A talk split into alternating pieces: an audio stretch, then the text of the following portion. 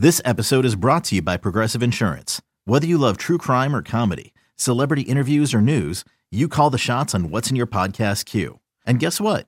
Now you can call them on your auto insurance too with the Name Your Price tool from Progressive. It works just the way it sounds. You tell Progressive how much you want to pay for car insurance, and they'll show you coverage options that fit your budget. Get your quote today at progressive.com to join the over 28 million drivers who trust Progressive. Progressive Casualty Insurance Company and Affiliates. Price and coverage match limited by state law. When you need mealtime inspiration, it's worth shopping Kroger, where you'll find over 30,000 mouthwatering choices that excite your inner foodie. And no matter what tasty choice you make, you'll enjoy our everyday low prices, plus extra ways to save, like digital coupons worth over $600 each week. You can also save up to $1 off per gallon at the pump with fuel points. More savings and more inspiring flavors make shopping Kroger worth it every time. Kroger, fresh for everyone. Fuel restrictions apply. Uh, all right, Brian Baldinger joins us here. Baldy. He's our Odyssey NFL insider. Brought to you by Driveway.com. Looking for a car, go to Driveway.com where you can get pre qualified, buy a car, and get it delivered. Baldy is also the host of the Odyssey original podcast, In the Huddle, with Jason La Canfora and Carl Dukes. Hold Carl whoa, Dukes. whoa, whoa, whoa, We whoa, know him. Hold on. Covering the entire NFL. Hey, Baldy. Hey, look at Carl. Andy, Randy, yeah, we got we got Carl back on board, man. You Way know, to go. I, I need a I need a pro. I need a pro to handle the podcast, man. He's coming on board. Oh, that's Oh, yeah, awesome. that's great. That's- Let me ask you. We were just talking about uh, food briefly. Remember, we had Yeah. uh, we had mentioned hot sauce on the uh, hard boiled eggs a couple uh, weeks ago. I was Yeah, I wondering, heard that. did you ever did you ever try that out, and what did you think? No, I have not. Uh, but I need to be reminded because I, you know, I'm just a salt and pepper guy, Mhm. and I eat hard boiled eggs almost every single day. So uh, tomorrow morning, it will be priority number one. Uh, before I watch the Atlanta Falcon film for the second time, I'm doing hard boiled eggs and hot sauce for you guys tomorrow. My dude. Great, good. We'll check in on that next week. Now, you said you've at least watched the Falcons tape once. Uh, what stood out to you as most impressive uh, offensively? Well, I mean, I said, I I don't know if I said it on your uh, show last week, but I said if the ball doesn't go to Cordarrelle Patterson, Kyle Pitts, and Drake London over and over and over again, then somebody is head should roll because those three guys are stars. You can see it just the way teams try to defend them, their ability to go up and get a ball, what they do after the catch, and sure enough, last week it was just basically Cordarrelle, Kyle, Drake, like and repeat, and that's what they did. And they got great production from all three guys. They put up 27 points. They won the game in a tough place, and they look like they can move the ball with the best of them right now. Baldy.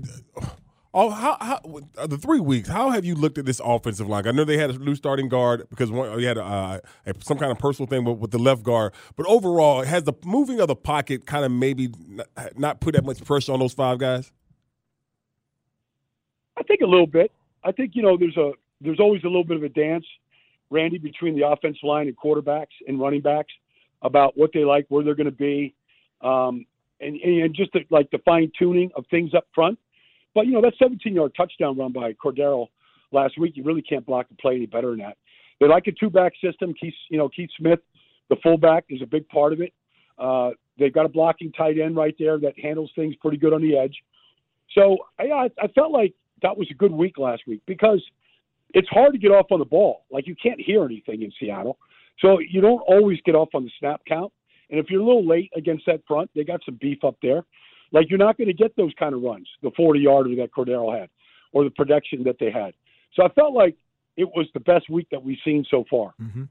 Now we don't know whether or not Myles Garrett will be available on Sunday. Obviously, great to hear that, that he's okay after that car crash, but don't don't know if he's going to be able to play.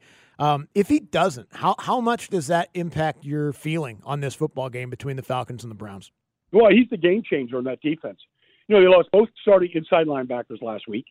All right, you lost uh, Jeremiah uh, Koramoah over there. Like he he went down. Andrew Walker's out for the year, so you lost both starting inside linebackers.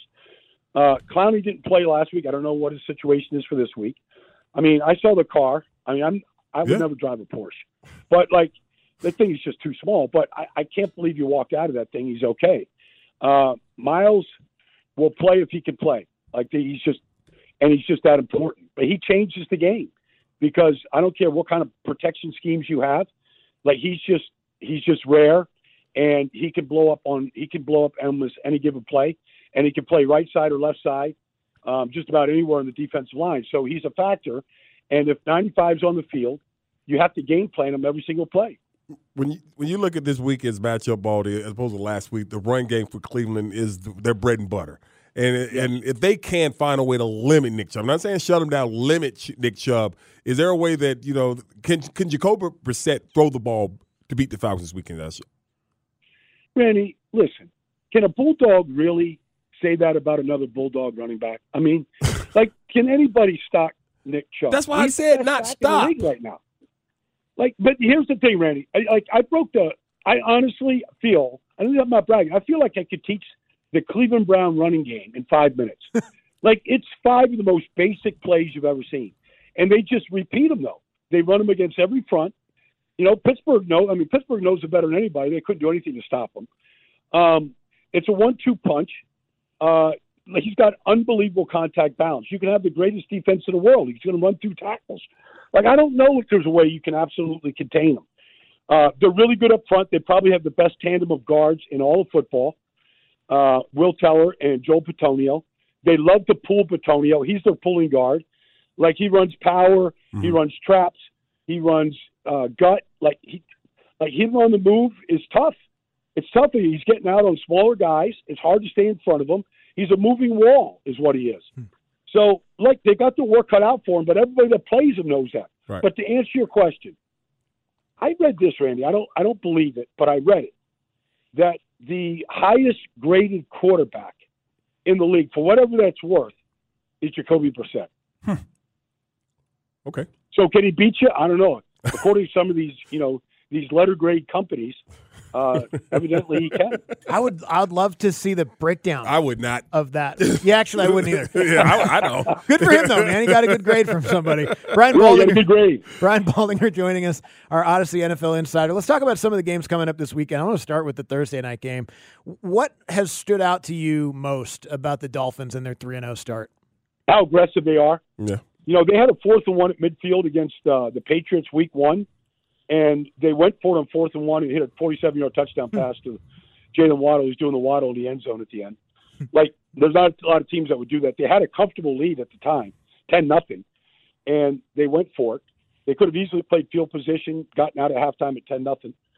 Um, against Miami, they never stopped being aggressive. And then last week, you know, it gets third and 22. All right. And they're down 17 14. Most teams are like, all right, we'll screen it, we'll punt it, we'll get out of here. Uh, they went 50 yards down the field to Waddle, and it was the best pass that, that I think Tua has thrown all year. Um, you know, next thing they, they, do is score and take the lead. They never surrendered it. Like that's that to me more than anything st- stands out is because they haven't run the ball great. They're supposed to, but they haven't run it great yet. They've had a lot of different offensive linemen in there, all that kind of stuff. But they have been aggressive and they have stayed aggressive, and that to me is the head coach and that's just who the head coach is. Hey, Baldy, one of the more interesting games to me this weekend is Jacksonville and Philly. And when you yep. look at that Philly front line, I, I, think we talked to you last week. Uh, you talking about they got a bunch of hunters, but then you got the, the other offensive defensive line of Philadelphia. I mean, they got nine sacks. Good luck to the Commanders this weekend with Dallas coming in.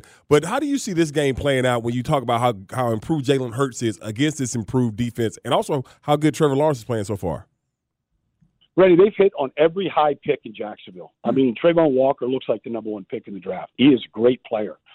Trevor Lawrence is rebuilt, and he looks like the number. He looks like that kid out of Cartersville, Georgia High School. Right. Like he looks like that guy right now.